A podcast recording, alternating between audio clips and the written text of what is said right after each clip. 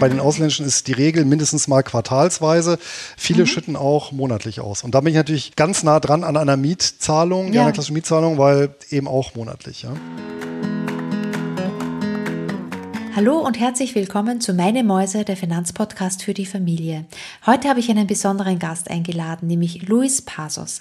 Er ist erfolgreicher Blogger, Buchautor und Podcaster. Sein Blog heißt Nur Bares ist Wahres und hat auch einen sehr empfehlenswerten Newsletter. Aber warum habe ich ihn eingeladen? Nun, wegen den Immobilien. Immobilien sind für viele unleistbar geworden.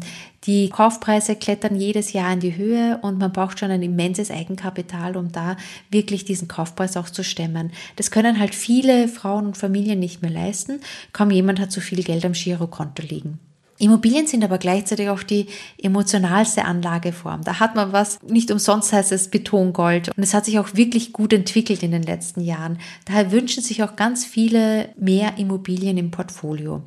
Und da gibt es nun verschiedene Möglichkeiten. Neben diesen direkten Investments wie Anlageimmobilien oder das Eigenheim, also beides hat erhebliche Klumpenrisiken, gibt es halt auch am Kapitalmarkt Möglichkeiten wie geschlossene oder offene Immobilienfonds, die auch unter heftige Kritik gekommen sind. Was es noch gibt, sind börsennotierte Immobilienunternehmen oder REITs beziehungsweise auf Deutsch REITs. Die sind viel attraktiver, versprechen ein regelmäßig monatliches Einkommen oder sogar Kursgewinne. Und dazu habe ich einen absoluten Experten eingeladen, nämlich Luis Pasos. Vielen Dank, Luis, dass du dabei bist und uns mehr erzählst über REITs und auch dein Buch hier nochmal empfehlst, nämlich Geldanlage in REITs bzw. REITs mit börsennotierten Beteiligungen zum globalen Immobilienportfolio. Auch das ist in den Shownotes verlinkt. Ganz am Ende der Folge möchte ich nochmal auf ein Kommentar eingehen, das ich über Apple Podcasts bekommen habe. Also da freue ich mich, auch wenn ihr da noch vielleicht auch zuhört und meine Stellungnahme oder meine Meinung nochmal dazu hört. Aber jetzt lass uns mit dem Interview beginnen. Ich freue mich schon sehr auf Luis.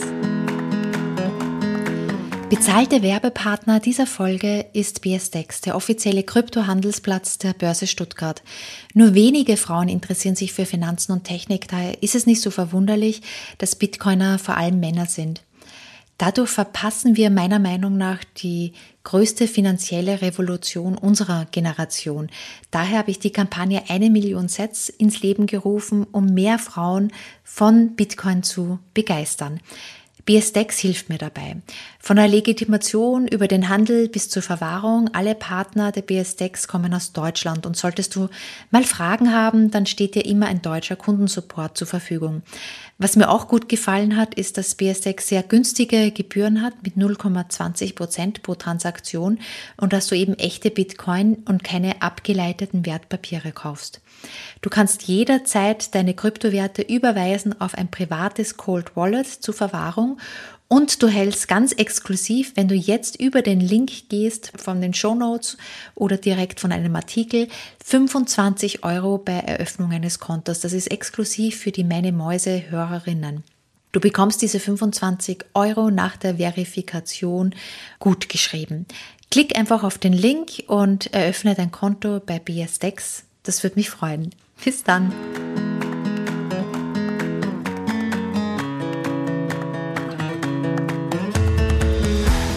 Hallo Luis, schön, dass du Teil des Meine Mäuse Podcasts bist. Ja, hallo Eva, die Freude ist ganz meinerseits, auch wenn ich natürlich den Weggang von Nico bedauere, den ich auf dem Weg nochmal nachträglich alles Gute wünsche und äh, recht herzlich grüße. Ja, ich hoffe, er hört Bestimmt. zu. Von mir auch nochmal schöne, schöne Grüße. Ja, genau.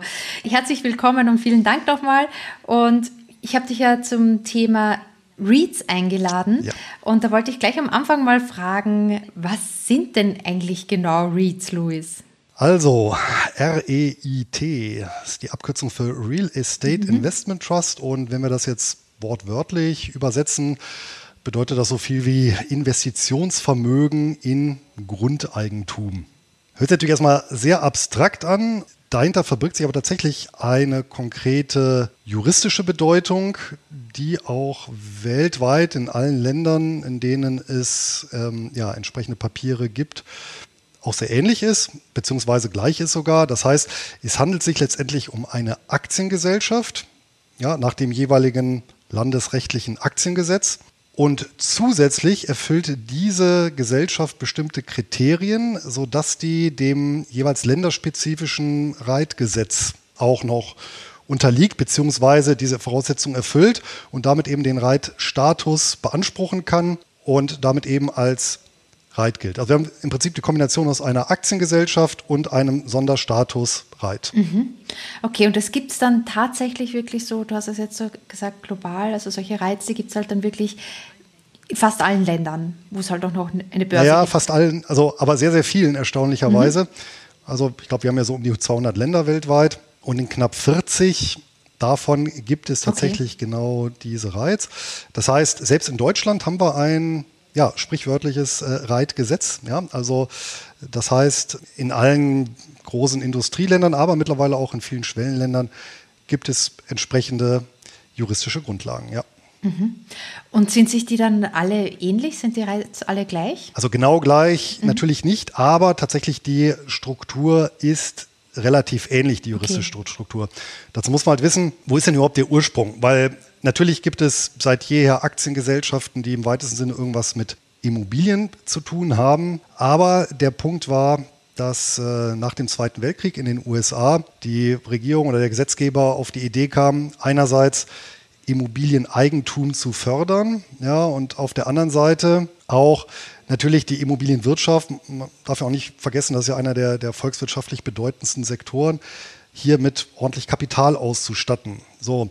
Und hier kam man auf die äh, in dem Fall ausnahmsweise mal gute Idee, regierungsseitig, ja, ähm, das Ganze eben nicht, wie soll ich sagen, direkt in der, in der physikalischen Welt abzubilden, also den Immobilienerwerb ja, nicht äh, in, in direkt äh, oder an Direktinvestments zu knüpfen, sondern tatsächlich eben an börsennotierte Gesellschaften. Und im Jahr 1960 hat dann in, unter dem Präsidenten Eisenhower wurde dann eben ein entsprechendes Reitgesetz in den USA erstmalig erlassen. Und wie es halt so ist, soll man sagen, das besondere Bonbon war tatsächlich, aber da kommen wir gleich, glaube ich, nochmal zu, dann die Steuerfreiheit auf Unternehmensebene. Ja, und das war natürlich ein Zugpferd.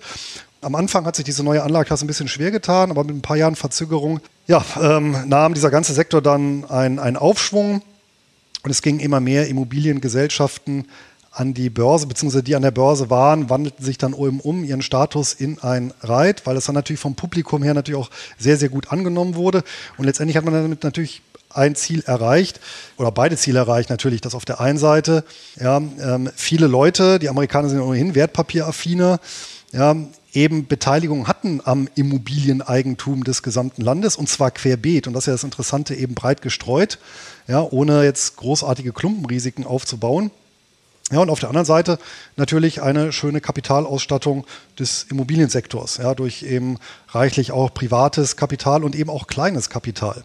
So, und dann über die Jahrzehnte hat sich tatsächlich dieses Erfolgsmodell in anderen Ländern oder wurde auch in anderen Ländern kopiert, ja, sodass mhm. du jetzt mittlerweile so knapp 40 Länder hast, wo das übernommen wurde. Deutschland war relativ spät dran, ich meine 2007 war es oder 2009, bin ich mir jetzt nicht sicher. Ja, ich glaube, die auf dem äh, in Kontinentaleuropa, die ersten waren die Niederländer, ich meine 1967. Mhm.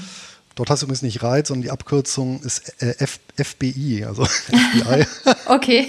Kleiner Gag am Rande, also ist auch für ein holländischer Begriff, richtig. Okay. Also die waren auch sehr früh dran. Ja, und Nachahmer gab es viele weil man eben in dem Fall tatsächlich erkannt hat, ja, dass da doch ähm, gewisse Synergien gibt, wenn man eben beides vereint. Ja, auch die Privatinvestoren mit eben der Immobilienwirtschaft im Prinzip so ein bisschen verheiratet. Mhm. Ja. ja, das finde ich ja spannend. Das ist ja eigentlich genau so ein Ding, also so eine Immobilie ist sozusagen für jeder Mann oder für jeder Frau, die halt äh, sich vielleicht jetzt nicht so ein Klumpenrisiko ans Bein binden wollen, sondern halt auch breit gestreut investieren wollen und dann möglichst so wie eine Mieteinnahme davon profitieren wollen, also halt über die Gewinnausschüttungen profitieren. Habe ich dich das so genau. richtig verstanden? Mhm. Ja, richtig. Und im Endeffekt ist das tatsächlich nicht viel anders. Ja, weil wenn du auf der mhm. einen Seite schaust, du hast einen Immobilieneigentümer jetzt hier in Deutschland, ja, mhm. der kauft meinetwegen eine, in einer Anlage eine Eigentumswohnung. Ja, so hat er ein Miteigentum an dem Gesamtobjekt. Ja, ja. Es gibt in der Regel eben ja, einen, einen Verwalter, der das Objekt eben betreut und der dann auch einmal im Jahr eben zur Hauptversammlung, hätte ich jetzt beinahe gesagt, nee, zur Eigentümerversammlung lädt. Ja. ja. Und darüber hinaus bekomme ich eben oder erhalte ich dann eben Mietverträge. Natürlich ja. in dem Fall über die Wohnung, die ich dann selber in dieser Anlage vermietet habe. Ja. So, wenn ich das Ganze jetzt über einen Reit abbilde, dann habe ich eben auch einen Miteigentumanteil. Der steht aber nicht im Grundbuch, ja, sondern und nicht über den Notar abgewickelt, sondern eben über die Börse und ist in meinem Depot. Ich habe letztendlich auch eine Verwaltungsgesellschaft, nämlich den Reit selber. Ne, da gibt es ja auch ein Management, das sich eben um die Objekte kümmert. Und ich habe tatsächlich auch einmal im Jahr, hier ist es natürlich dann richtig, die, die Hauptversammlung, zu der ich dann auch anreisen kann Krass. und natürlich dann auch Fragen stellen kann. Und ja. ich habe eine Mieteinnahme letztendlich, wobei es rechtlich gesehen eine Dividendenzahlung ist. Aber diese Dividenden speisen sich bei Reiz eben über Mieteinnahmen, die dann ausgeschüttet werden. Hier habe ich sogar noch im Prinzip über das Objekt eine Risikostreuung aller Anleger, ne? weil wenn ich meinetwegen in meinem sagen wir mal, zwölf Parteien-Objekt eine Wohnung habe und mein Mieter fällt aus, dann gehe ich natürlich leer aus mit der Miete.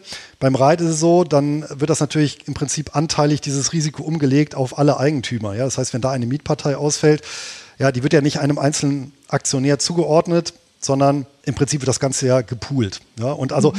daher ist es schon sehr, sehr vergleichbar und eine schöne Alternative für ja, letztendlich Anleger, die sagen, ja, ich möchte in diesem Bereich Immobilien investieren, aber ich habe eben Vorbehalte, ein Direktinvestment mhm. einzugehen aus vielen Gründen. Direktinvestments haben ja ihre Vorteile, mhm. ja, insbesondere dann, wenn ich gute Marktkenntnisse habe, wenn ich vielleicht noch Kontakte zu Handwerkern habe. Mhm.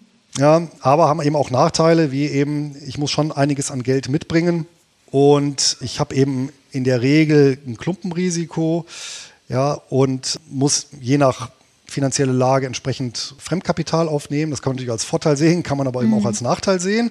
Werden wir mal schauen, was die nächsten Monate und Jahre so in Deutschland bringen, denjenigen, die stark gehebelt haben.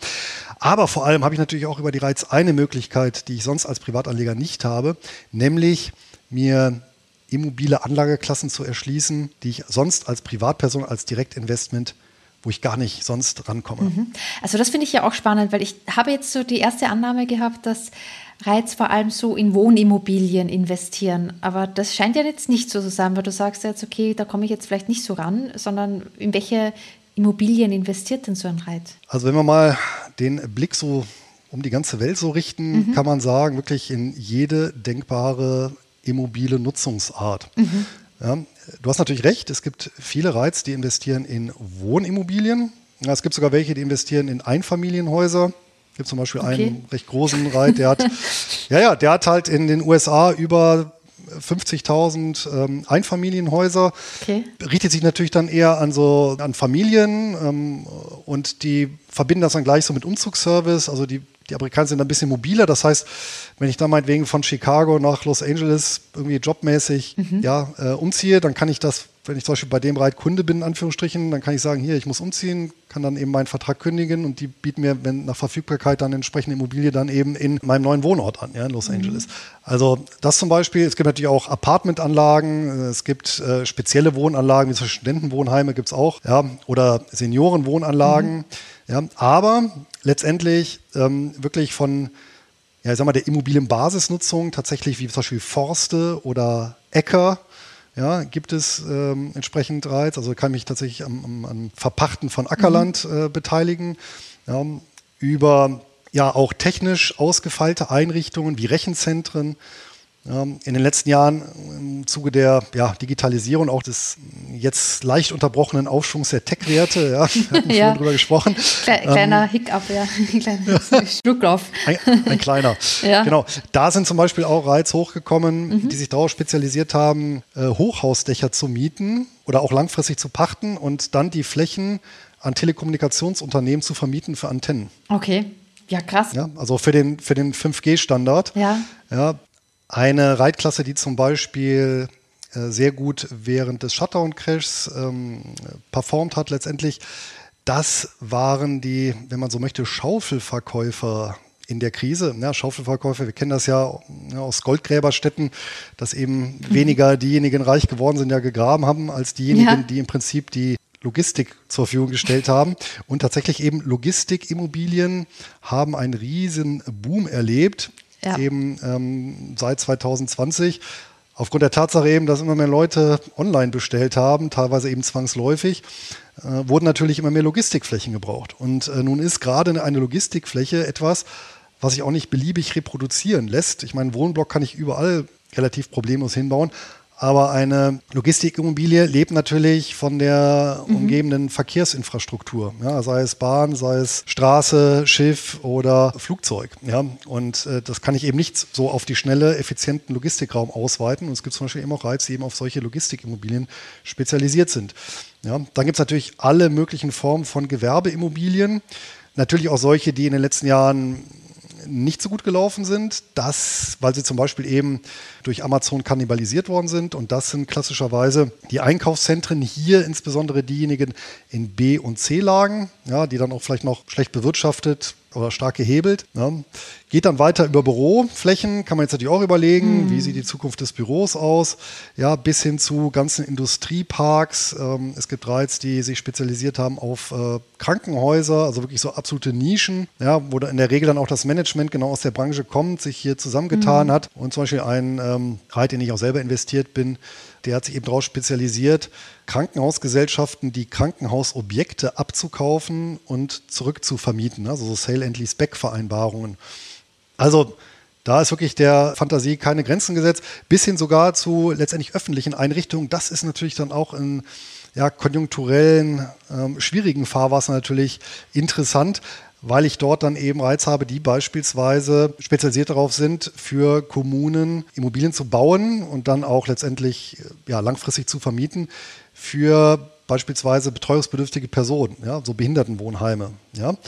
Die haben eben diesen ganz schmalen Fokus, mhm. ja, bieten das eben entsprechend an und haben dann eben sehr langlaufende Mietverträge mit den Kommunen. Ja, dann ist, fließt natürlich die Miete relativ zuverlässig, wenn das ganze Konstrukt einmal steht. Mhm. Ja, oder für die Eltern unter uns, äh, die schon immer mal an einem Kindergarten oder einer Vorschule beteiligt sein wollten. Auch da gibt es Reiz, die das entsprechend bewirtschaften, solche Immobilien. Ja, und äh, den Lebenszyklus dann abschließen tun auch solche, die äh, Friedhöfe im Portfolio haben. Also im wahrsten Sinne des Wortes, ja. genau. Also wirklich für alle Lebenslagen durchgedacht, ne? Hier gibt es einen Reiz.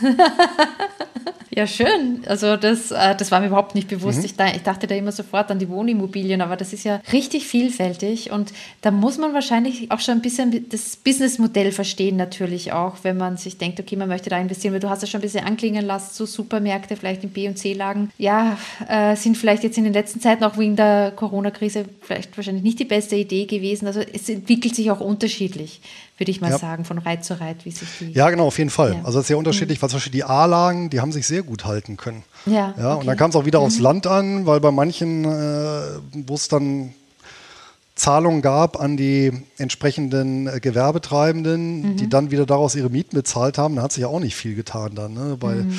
bei dem Immobilien ähm, Eigentümer. Ja. Genau, also es ist sehr, sehr differenziert zu betrachten, aber das Schöne ist, es gibt ja auch Fonds oder ETFs auf den ganzen Sektor oder auf Teile des Sektors, wer eben sagt, nee, ähm, Einzelanlagen, das ist mir jetzt zu kompliziert. Und bevor ich es ganz vergesse, tatsächlich ist es so, dass dieser Reitstatus, ich hatte ja vorhin gesagt, es gibt ja in den unterschiedlichen Ländern mhm. Reitgesetze, und da ist regelmäßig so, egal in welchem Land, der Reitstatus wird daran geknüpft, dass von dem Anlagevermögen der Gesellschaft eben ein bestimmter Prozentsatz Immobilien sein mhm. müssen. Beziehungsweise eine Alternative ist, dass ein bestimmter Anteil des Umsatzes muss aus Mieten sein. Ja? Mhm. Also dieser Reitstatus ist ganz, ganz eng geknüpft daran, letztendlich an ein Geschäftsmodell im Immobilienumfeld. Ja? Mhm. Sonst, kann okay, ich diesen, sonst kann ich diesen Status nicht beantragen mit allen Vor- mhm und Nachteilen. Mhm. Ja, ich sehe schon, du hast es ja schon anklingen lassen, was ein Riesenvorteil ist von solchen Reiz. Und das sind ja, wie ich jetzt mal gehört habe, diese steuerliche Begünstigung. Wie schaut denn das genau aus? Ja, hier muss ich drei Ebenen der Steuer unterscheiden. Ui. Ja, jetzt mhm. wird es äh, etwas schwierig. Nein, aber das ist alles gut handelbar. Also okay. der, der, erste Punkt, der ist ja relativ erfreulich. Genau, also im mhm. Prinzip alle Reitgesetze überall auf der Welt sehen vor, im Kern, dass die Reiz auf Unternehmensebene keine Steuern bezahlen müssen. Also sie sind quasi mhm. von, der, von der Körperschaftssteuer befreit.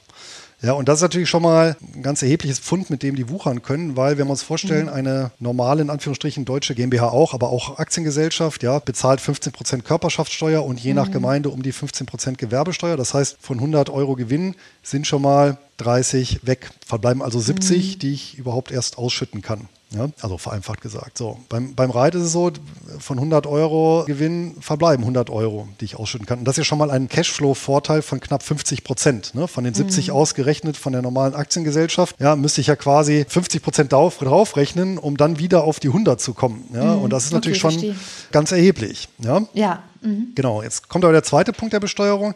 Wenn das Ganze ausgeschüttet wird, dann ist es so, dass das gilt aber auch für normale Aktiengesellschaften, nicht nur für Reiz. Und der Anleger sitzt im Ausland, also beispielsweise wir sitzen hier in Deutschland und wir sind mhm. beteiligt mhm. an einem amerikanischen Reit, dann greift die sogenannte ausländische Quellensteuer. Das kennen alle Anleger, die letztendlich Dividenden einnehmen und mal auf so eine Dividendenabrechnung des Brokers gucken. Dann steht dann, ja, meinetwegen 100 Dollar, Dividende ausgezahlt, abzüglich Quellensteuer. In der Regel ist es in den USA dann eben 15 Prozent. Das heißt, ich bekomme von den 100 Dollar nur 85. Mhm. Ja, also diese Quellensteuer muss ich schon mal abrechnen. Und da muss ich natürlich den Betrag hierzulande verrechnen. Hier in Deutschland aktuell die Abgeltungssteuer, also Kapitalertragssteuer in Form der Abgeltungssteuer. Aber das Schöne ist, es gibt mit fast allen Ländern sogenannte Doppelbesteuerungsabkommen und dann macht das der Broker automatisch, dass er die Quellensteuer automatisch gegenrechnet gegen meine Abgeltungssteuer. Das heißt, unterm okay. Strich bin ich, was die steuerliche Belastung angeht, gleich. Ne? In dem einen Fall, wenn, mhm. ich, wenn ich eine deutsche Aktiengesellschaft habe, die was ausschüttet, bekomme ich halt meine 25 Prozent abgezogen. Ja, in dem ausländischen Fall bekomme ich 15 Prozent von den USA abgezogen und in Deutschland dann nur noch 10 Prozent, weil die mhm. 15 Prozent angerechnet werden. Ja. Ach, okay. Von dieser Ausschüttung ist wirklich nur die Kapitalertragssteuer, ja, genau. die Geldsteuer halt ja. abgezogen. Sonst also der Rest, die restlichen 75, die kann ich mir auch so genau. einstecken, sozusagen. Die kann ich dann äh, ja, wieder anlegen oder, oder verausgaben, ja. richtig, genau. Okay, ja krass. Also das ist eine wirklich immense Erleichterung. Warum machen das dann nicht alle Immobilienunternehmen? Warum werden die nicht alle gleich Reiz? Ja, also weltweit ist es tatsächlich so, dass weit über 90 Prozent aller Immobilienunternehmen, die weltweit notiert sind, in dieser Rechtsform Aktiengesellschaft plus Reit, ja, okay. kombinieren. In Deutschland aber nicht. Das ist eine Besonderheit okay. tatsächlich, weil die beiden größten Immobiliengesellschaften, die Vonovia und die Deutsche Wohnen, sind keine Reiz. Mhm. Jetzt fragst du natürlich zu Recht, warum nicht? Und das liegt wieder an dem ja, fragwürdigen deutschen Gesetzgeber, weil okay. der hat eben ins, ins Reitgesetz geschrieben, dass diesen Status darf ein Unternehmen also eine Aktiengesellschaft nicht beanspruchen, wenn sie Bestandswohnimmobilien im Portfolio hat. Okay. So, und das heißt, es gibt, ich meine momentan fünf, fünf oder sechs deutsche Reits, aber das sind alles Unternehmen, wie beispielsweise Hamborner Reit, ist glaube ich der, der größte. Die haben halt Gewerbeflächen, mhm. Einkaufszentren, die finden sich bei der deutschen Konsumreit. Das sind jetzt so zwei. Genau, die sind aber alle okay. nur gewerblich unterwegs. Sie haben keine Wohnimmobilien im Bestand, weil eben der Gesetzgeber gesagt hat, nee, also ein deutscher Reit soll keine überspitzt formuliert, soll keine Wohnimmobilien besitzen. Ist mhm. natürlich schade, weil man dann natürlich die Chance verpasst hat, eben wie seinerzeit in Amerika breite Bevölkerungsanteile am mhm wie soll man sagen, an der Immobiliensubstanz des Landes äh, teilhaben zu lassen. Ja, ich würde mal annehmen, dass es so ein bisschen Angst vor dem Finanzmarkt damit reinspielt, weil ja, ich glaube, es ist halt so eine, oft auf der politischen Agenda, da gibt es jetzt ein Privatunternehmen, das kann auch noch Steuern sparen und das hebt dann wahrscheinlich auch noch die Rendite der Bestandswohnungen und vertreibt noch die Mieter und so. Das sind ja, glaube ich, alles so Dinge, womit ein Politiker jetzt nicht so gern verbunden werden möchte. Ja, wobei da muss ich dir widersprechen, das ist keine mhm. Angst, das ist natürlich reine Ideologie. Ja, und das, kann man, mhm, das ja. Prinzip können natürlich auf andere Bereiche übertragen. Ich meine, äh, Natürlich wird dann immer gesagt, ja, Wohnen ist ja ein ganz, oder Wohnraum ist ein ganz besonderes Gut, aber ehrlich gesagt, das sind ja Lebensmittel auch. Ähm, mhm. und trotzdem hoffe ich, äh, dass niemals äh, der Lebensmittelhandel in Deutschland verstaatlicht wird. Ja? Im Gegenteil, vermutlich haben die und vermutlich haben die Gebrüder Albrecht für die eher einkommensschwachen Haushalte mehr getan, ja, ja. als alle Sozialpolitiker zusammen. Und mhm. wir können ja auch in andere Bereiche gehen, Telekommunikation. Ich weiß nicht, ob du ja. noch erinnerst, wie in den 90er Jahren die Telekom funktioniert hat, ja, oder die Deutsche Post, als noch Beamte im Schalter saßen, ja. ja. Also man muss schon sagen, die öffentliche Hand als Unternehmer, das ist schon so ein kleiner, wie soll man sagen, reziproker König Midas, ja. Also der Midas hat ja alles, was er angefasst hat, wurde zu Gold. okay. Ja. Und das hat anders. Dann wird das ja. Aus Betongold wieder nur Staub und Stein. Ja. Nein, also wir lachen jetzt natürlich drüber, aber ja. weiß, woran ich mich noch sehr gut erinnern kann, und zwar, meine Mutter ist ja DDR-Flüchtling, die sich rechtzeitig noch in den Westen abgesetzt hat und äh, mhm. äh, aber nie den Kontakt verloren hat. Also auch zu ihren alten Freundinnen. Und es war natürlich so ein ganz besonderer Moment, wo dann die Mauer gefallen ist. Und wir sind dann auch recht schnell dann rübergefahren nach Dresden, wo sie groß geworden ist. Und da war ich noch Jugendlicher. Aber ich werde nie vergessen, weil ich in meinem Leben noch nie eine so wirklich verkommene, verlotterte mhm. Infrastruktur gesehen habe wie 1989 nach dem Grenzübertritt. Also mir sind da wirklich die Augen ausgefallen. Ja? Also Altbauten, das, also, das kann man sich ja gar nicht mehr vorstellen. Ja? Ich meine, da lag ja auch noch die Frauenkirche in Trümmern. Da lagen auch die Steine so wie vom Bombenangriff. Ja, die Altstadt zerbröselte, die wunderschönen alten Häuser. Das ist halt ja. das Ergebnis von Planwirtschaft. Ja. ja. Nee, da bin ich auch bei dir. Auf, auf jeden Fall. Man übersieht es halt, ne? wenn man dann irgendwann nur so versucht, ja. diese politischen Themen da voranzutreiben. Aber man muss ja auch sehen, dass ein Privatunternehmen ja auch in die Immobilie investieren möchte, damit sie auch lebenswert ist, weil sonst laufen einem ja halt auch die ganzen Mieter auch mal davon. Ja, eben das ist ja auch das Thema. Also ich meine, ich habe ja, ja, auch außerhalb der Börse Immobilieneigentum auch vermietet ist. Ja, und äh, wir haben natürlich mhm. in dem Zuge natürlich viele, viele andere Vermieter kennengelernt. Und ja, dieses äh, Zerrbild, was häufig gezeichnet wird, ja, äh, von dem Blutsauger, das ist ja einfach, das stimmt ja halt einfach nicht.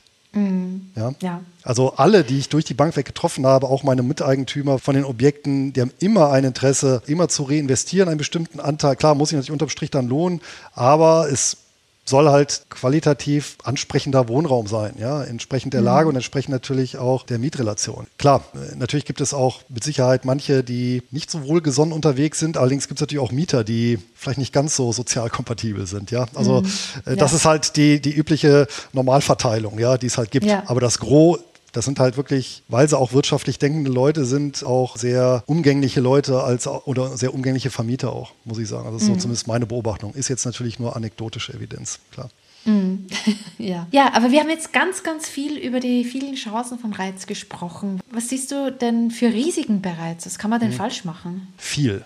Ui. okay, naja, also fang er, mal an. Naja, erstmal, wir haben es ja eben gesagt, ein Immobilieneigentümer ist ja auch erstmal so eine Art Unternehmer mhm. und ein Reit ist erstmal auch nichts anderes als eine Aktiengesellschaft. Und das heißt, ich habe hier natürlich erstmal das Unternehmensrisiko. Ja, das heißt, mhm. habe ich hier ein schlecht geführtes Unternehmen, dann besteht natürlich auch ein Pleiterisiko. Ich habe es ja vorhin gesagt. Und in den vergangenen Jahren sind auch natürlich immer wieder Reiz pleite gegangen. Ne? Mhm. Also richtig Insolvenz angemeldet mit allem, was dazugehört. Das heißt, dieses Unternehmensrisiko muss ich immer mit einkalkulieren. Aber das Gute ist, das kann ich natürlich reduzieren, indem ich eben nicht mein gesamtes Geld in ein Reit packe, ja, sondern vielleicht in mehrere. Ja?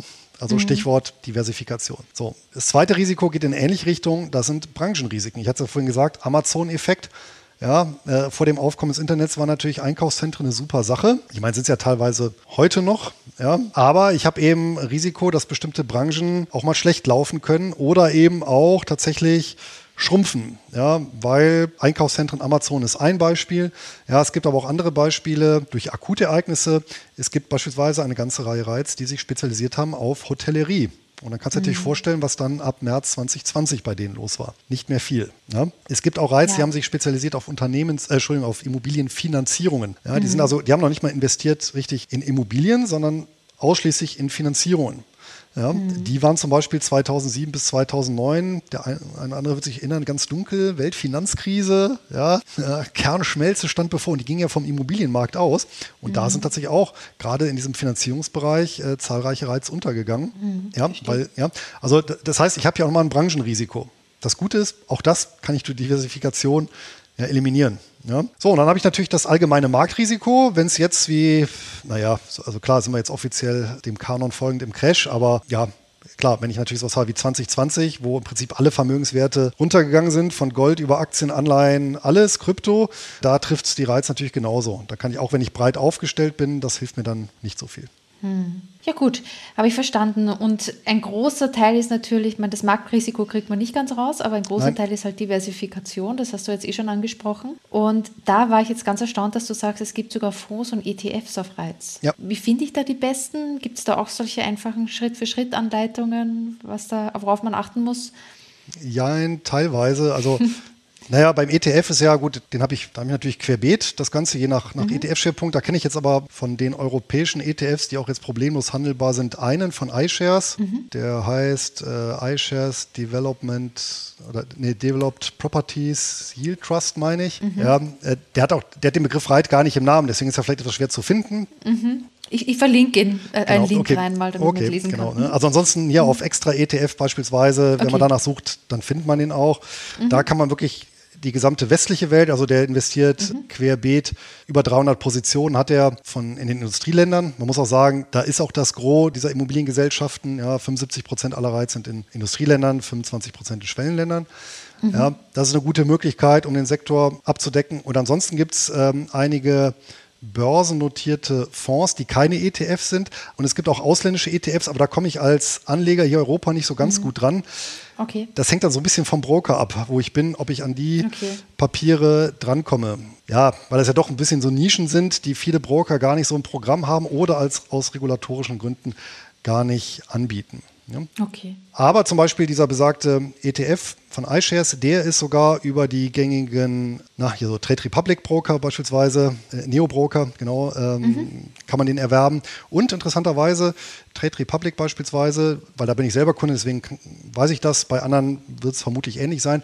Da gibt es auch viele einzelne Reiz, in die ich investieren kann. Ja? Mhm. Und da ist natürlich die Einstiegshürde relativ niedrig und wer sagt, naja, ich möchte mir so ein, so ein etwas breiteres Portfolio aus Immobilien zusammenstellen, kann natürlich zum sehr günstigen Kurs das dann auch über so einen Neo-Broker dann abdecken, mhm. wenn man dann in Einzelwerte möchte. Ja. Und dann bekommt man dann so eine monatliche Ausschüttung, so wie eigentlich Dividende vielleicht bei manchen auch alle drei Monate ist, kriegt man halt da jeden Monat nur ein bisschen was mehr, sozusagen. Ja, genau. Ja. Es ist tatsächlich so, die, die, ja. die Ausschüttung ist äh, in der Regel unterjährig.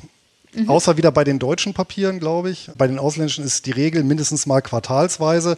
Viele mhm. schütten auch monatlich aus. Und da bin ich natürlich ganz nah dran an einer Mietzahlung, ja. einer klassischen Mietzahlung, weil eben auch monatlich. Ja. Und mhm. äh, vielleicht noch ein Hinweis, weil wir eben noch über Diversifikation gesprochen haben. Es gibt auch unterschiedliche Untersuchungen, wie eng korreliert normale Aktien und Reiz laufen. Ja? Und wenn wir jetzt nicht gerade in der Crash-Phase sind, ist das Schöne, dass tatsächlich Reiz und Aktien nicht synchron laufen. Das heißt, ich mhm. erziele, äh, wenn ich in beide Bereiche investiert bin, einen Diversifikationseffekt. Ja? Mhm. Ähm, ganz interessant zum Beispiel, als im Rahmen der Dotcom-Bubble hier die ganzen mhm. Aktienkurse hochgeschossen sind, da haben die Reiz hinterhergehinkt. Klar, war klassische Old Economy, ja. Und äh, als dann aber allerdings die Kurse ja abgestürzt sind ab dem Jahr 2000, ich meine, der DAX ist ja um 70 Prozent bis 2003 runtergegangen, ja. ähm, kann man sich heutzutage wow. kaum mehr vorstellen, ja. 70 Prozent. Ja. ja. Aber interessanterweise, wer parallel, also wer aber gemischt hat, DAX mit Reiz, der ist dann mit dem blauen Auge mhm. davon gekommen, weil die Reiz in den Jahren zwischen 2000 und 2003 sogar gestiegen sind. Okay, ja, ja krass. Ja. Und zu einem wie großen Anteil vom Portfolio würdest du das empfehlen? Sagen 5 oder 10 Prozent? Naja, da gibt es ja keine mhm. feste Richtlinie. Ich habe das ein bisschen übergewichtet, den Sektor, mhm. Immobiliensektor, mit so aktuell, ich meine, so um die 20 Prozent, 25 Prozent. Okay. Ja, aber halt auch, weil, weil ich eben auf diese Cashflow-orientierten Geschäftsmodelle stehe und mhm. daher das, äh, den Sektor bei mir etwas überrepräsentiert habe. Ja, aber allerdings 5 Prozent, 10 Prozent, 15, also da gibt es jetzt keine Richtlinie. Ja. Ich würde, mhm. also alles natürlich nicht, ja. Es gibt ja noch viele andere schöne Anlageklassen, mhm. ja, aber ja, einen gewissen Anteil kann man ruhig mit beipacken. Ich habe zum Beispiel äh, bei mir auf dem Blog so ein sogenanntes Blitzdepot mal angelegt, was ich auch regelmäßig bespare. Das ist tatsächlich über, auch über Trade Republic, wo ich einfach sage, naja, was ist denn, wenn ich so ganz schnell und einfach, unkompliziert mir so ein ausschüttungsorientiertes Depot aufbauen möchte, was möglichst mhm viele Anlageklassen umfasst. Und da habe ich tatsächlich eben auch, da sind es 20 Prozent Reiz. Ja. Mhm. Und du hast es jetzt schon gerade erwähnt, es ist wirklich ausschüttungsorientiert als Einkommensinvestor eben. Ja. Und nicht so sehr auf den Vermögensaufbau oder die Kursgewinne ausgerichtet, sondern halt, man möchte sich ein, ein monatliches Einkommen nebenbei aufbauen. Dafür ist es halt wirklich genau richtig. Genau, jetzt kommen wir nämlich zur, mhm. ich hatte also zu diesem Gesetz, was besagt, dass die Reiz auf Unternehmensebene von der Steuer befreit sind. Umgekehrt mhm. sind die, und da steht nämlich tatsächlich eben dieser Ausschüttungsgedanke im Vordergrund, auch vom Gesetzgeber, auch ausgehend von den USA, die ja gesagt haben, okay, mhm. wir haben ja nun mal sehr viele Rentner, die über Wertpapiere hier auch ihre Rente aufbessern und daher gibt es eine Pflicht von diesen Reiz, einen Prozentsatz ihres Gewinns nach Investition, muss man allerdings natürlich dazu sagen, auszuschütten. Das sind so in der Regel je nach Land 75 bis 90 Prozent. Okay. Hört sich viel an, aber halt wie gesagt ja. nach Investition. Also die können ruhig investieren, die können modernisieren, okay. die können alles machen, aber was dann übrig okay. bleibt, ja. Und das ist auch der Grund, warum es auch viele Reiz gibt, die durchaus über die Jahrzehnte stark gewachsen sind. Ja, okay. also wenn ich mir hier einen marktbreiten Index packe, also dann habe ich gleich die, den Heuhaufen gekauft mit, den, mit der Nadel drin oder den Nadeln. Mhm. Ja, ansonsten ja, muss natürlich auch ein bisschen Glück haben, ein bisschen recherchieren vielleicht. Und wenn ich mir dann die richtigen Anführungsstriche rauspicke, dann sind auch schon gigantische Kursrenditen zusätzlich drin. Ich habe einfach mal drei unterschiedliche rausgesucht. Zum Beispiel den Federal Realty Investment Trust ist okay. an die Börse gegangen 1973 bis Ende 2021 nur Kursgewinne 3200 Prozent. Wow. Hinzu, ja. hinzu kommen noch Dividenden. Ja? Und mhm. der hat einfach Standard-Gewerbeimmobilien im Portfolio. Ein anderer Reit, der auch recht beliebt ist, Iron Mountain heißt der, aufgelegt 1996 oder Börsengang 1996 bis Ende 2021 ungefähr 1700 Prozent Kursgewinne. Und der hat sich spezialisiert, Iron Mountain, klingt, klingt im Namen ein, auf die Lagerung von sensiblen Gegenständen und Dokumenten. Das heißt, die haben in Bergen unterirdische Lager letztendlich, Sicherheitslager. Ja? Okay, klingt nach einem James Bond-Film. Ja, so ein bisschen. Ne? der nächste Teil mit dem neuen James Bond, Iron Mountain. Mountain. genau. genau. Wie genau Goldeneye. So. ja, und der dritte, ganz schnöde Wohnimmobilien, Essex Property okay. Trust, 1994 an die mhm. Börse gegangen. Wer bis heute den Titel gehalten hat, 1500 Prozent Kursgewinn. Ja, also hier okay. tatsächlich zuzüglich zu den Dividenden eben auch noch satte Kursgewinne. Wobei halt, wie gesagt, ja, äh, es gibt natürlich auch Reiz, hatte ich auch vorhin gesagt, äh, die eben pleite gegangen sind. Ne? Mhm. Wie gesagt, der Punkt ist eben der, es heißt nicht, dass die jetzt ja so ein ganz planes äh, Kursniveau verfolgen oder schon gar nicht linear. Also die zocken natürlich auch recht stark, wie andere Aktien auch. Zwar zu unterschiedlichen Zeitpunkten, außer zum Crash, aber wie gesagt, ähm, es gibt auch viele, die äh, phasenweise oder auch über sehr lange Zeit sehr gute Kursrenditen geliefert haben. Schön. Also das hört sich alles richtig gut an, Luis. Und wie, glaube ich, alle Hörerinnen und Hörer jetzt mitbekommen haben und ich natürlich auch voll, du bist da total tief drin im Thema und Experte. Und ich kann da auch wirklich jeden Anfängerin und jeden Anfänger da total empfehlen, dass sie dir, von dir auch dieses Buch kaufen, nämlich die Geldanlage in REITs oder REITs mit börsennotierten ja. Beteiligungen zum globalen Immobilienportfolio. Das verlinke ich dann auch noch. Und ich glaube, du gibst dann auch so ein paar Beispielportfolios auch nochmal mit rein und schreibst auch, worauf man achten soll direkt bei, dem, genau. bei der Auswahl. Richtig. Also da sind wirklich viele Aspekte erschlagen, die wir jetzt auch aus Zeitgründen nicht besprechen konnten. Zum Beispiel, ja. wie, wie, lese ich so eine Bilanz von einem REIT? Äh, worauf sollte ich achten? Warum ist zum Beispiel der Cashflow wichtiger als der Gewinn? Wie kann es sein, dass ein Reit Verluste ausweist in der Bilanz, aber trotzdem äh, erfolgreich äh, operiert. Ja, also mhm. da äh, muss, muss man halt schon sagen, dass da gehe ich natürlich ein bisschen in die Tiefe. Ne? Und da kann ich mir dann mhm. auch überlegen, naja, wie stelle ich mir das zusammen? Aber eine gute Methode für diejenigen, die sagen, ähm, naja, mit Einzelteilen will ich mich nicht so auseinandersetzen und dann tatsächlich auf so einen Fonds oder ETF setzen. Ja. Beim Buch bitte darauf mhm. achten, das war so gut, das ist sogar plagiiert worden. Also bitte das Original Ach. kaufen. Ja, ja. Ui, dann muss ich den richtigen. da muss ich den nicht, den, nicht den falschen Link setzen. nee, da muss ich jetzt wirklich gucken, dass ich den richtigen Link setze. Ja, ja. Okay, ja, das äh, muss man wirklich darauf achten. Krass. Ja. Und auch über Amazon zu erhalten. Auch über Amazon zu erhalten, aber das interessiert Amazon okay. nicht so. Ja, ja. Die ja okay. ja. Oh nee, dann gucke ich nochmal nach.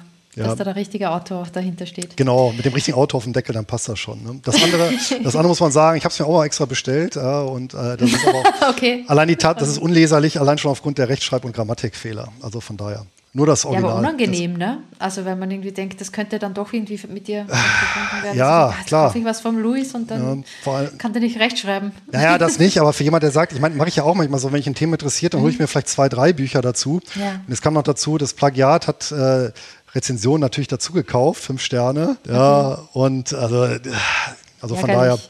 wer keine Lust hat, das zu lesen, ähm, gibt es auch als Hörbuch auf Audible.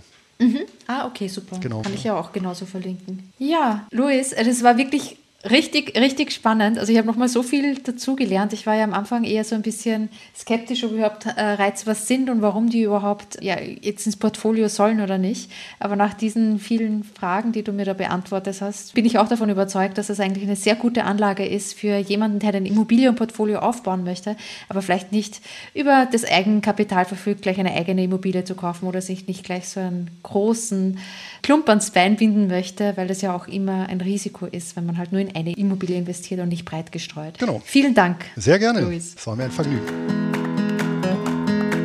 Ja, am Ende des Interviews wollte ich noch mal kurz eingehen auf ein Kommentar, das ich über Apple Podcasts bekommen habe, nämlich von Andreas Schulze. Ich zitiere es mal. Nach dem Ausstieg von Nico habe ich das Gefühl, dass nur noch die neuesten Trends nachgesagt wird. Sorry, aber Bitcoin ist nicht das wichtigste Thema für Familienfinanzen. Bitte gern wieder zum Kernthema zurückkehren. Ja, also erstens mal, Andreas, ich freue mich wirklich, dass du einen Kommentar hinterlassen hast und wirklich alle, die zuhören, ich freue mich über jedes Kommentar und jede Kritik. Das äh, finde ich auch toll, weil das zeigt mir einfach, dass ihr euch auseinandersetzt mit den Inhalten und da auch Weiterentwicklungsmöglichkeiten aufzeigt. Ich denke nur, dass Andreas mich in dem Fall mit diesen neuesten Trends total unterschätzt. Denn ich laufe da nicht irgendeinen Trend hinterher, sondern ich denke halt, dass sich unabhängig von irgendeiner Preisentwicklung oder wie es im Kurs gerade rauf und runter geht, dass Bitcoin und die Blockchain unser, unser Finanzsystem komplett nachhaltig verändern wird und dass das auch ein wichtiger Teil der finanziellen Unabhängigkeit ist, sich schon jetzt damit auseinanderzusetzen, auch wenn das vielleicht erst in fünf Jahren oder vielleicht auch in zehn Jahren erst ist. Also ich bin begeistert von der Technik und diesen möglichen Potenzialen und nicht einfach mit dem Trend verbandelt oder so ähnlich also ich bin seit 2008 beim Online-Marketing, da arbeite ich. Und rund um den Dreh, rund um 2008, 2007 zum Beispiel, ist auch das erste iPhone von Apple herausgekommen. Und wirklich seit 2008, also seit diesem Zeitraum, seit über 14 Jahren, rede ich bei jedem Termin, wo es über Online-Marketing geht, ganz am Anfang über mobile Endgeräte. Also wirklich, das ist das erste Thema. Und das war schon wirklich 2008 so, als weniger als fünf Prozent des Traffics über mobile Endgeräte kam. Mittlerweile ist es bei weit über 80 Prozent jeder Website oder der meisten Websites halt im mobilen Traffic von über 80%. Prozent. Und das hatte auch einen Grund, warum man das von ganz am Anfang immer erklärt hat, weil es eine Innovation ist, die man jetzt vielleicht noch übersieht, aber die richtig groß wird und wo man einfach dabei sein sollte und sie im Blick haben sollte. Und das ist ja auch irgendwie sozusagen mein Bildungsauftrag über den Blog und den Podcast. So, nachdem ich das jetzt etwas richtig gestellt habe, hoffe ich, dass ich euch nicht verschreckt habe mit diesem Kommentar. Ich freue mich wirklich über jedes Kommentar, lese es und freue mich einfach, wenn du auch kommentierst oder über den verlinkten Artikel einen Kommentar schreibst. Es muss ja nicht über Spotify sein oder über Apple Podcast. Und auch freue mich über jede Bewertung. Und bitte abonniere auch den Newsletter. Da schicke ich immer wieder Anekdoten übers Familienleben, Finanztipps. Du wirst also unterhalten und inspiriert mit Geschichten und nicht nur mit Finanztipps. Aber die Finanztipps sind natürlich auch sehr wertvoll. Ich freue mich, dass du wieder zugehört hast und bis zum nächsten Mal. Tschüss.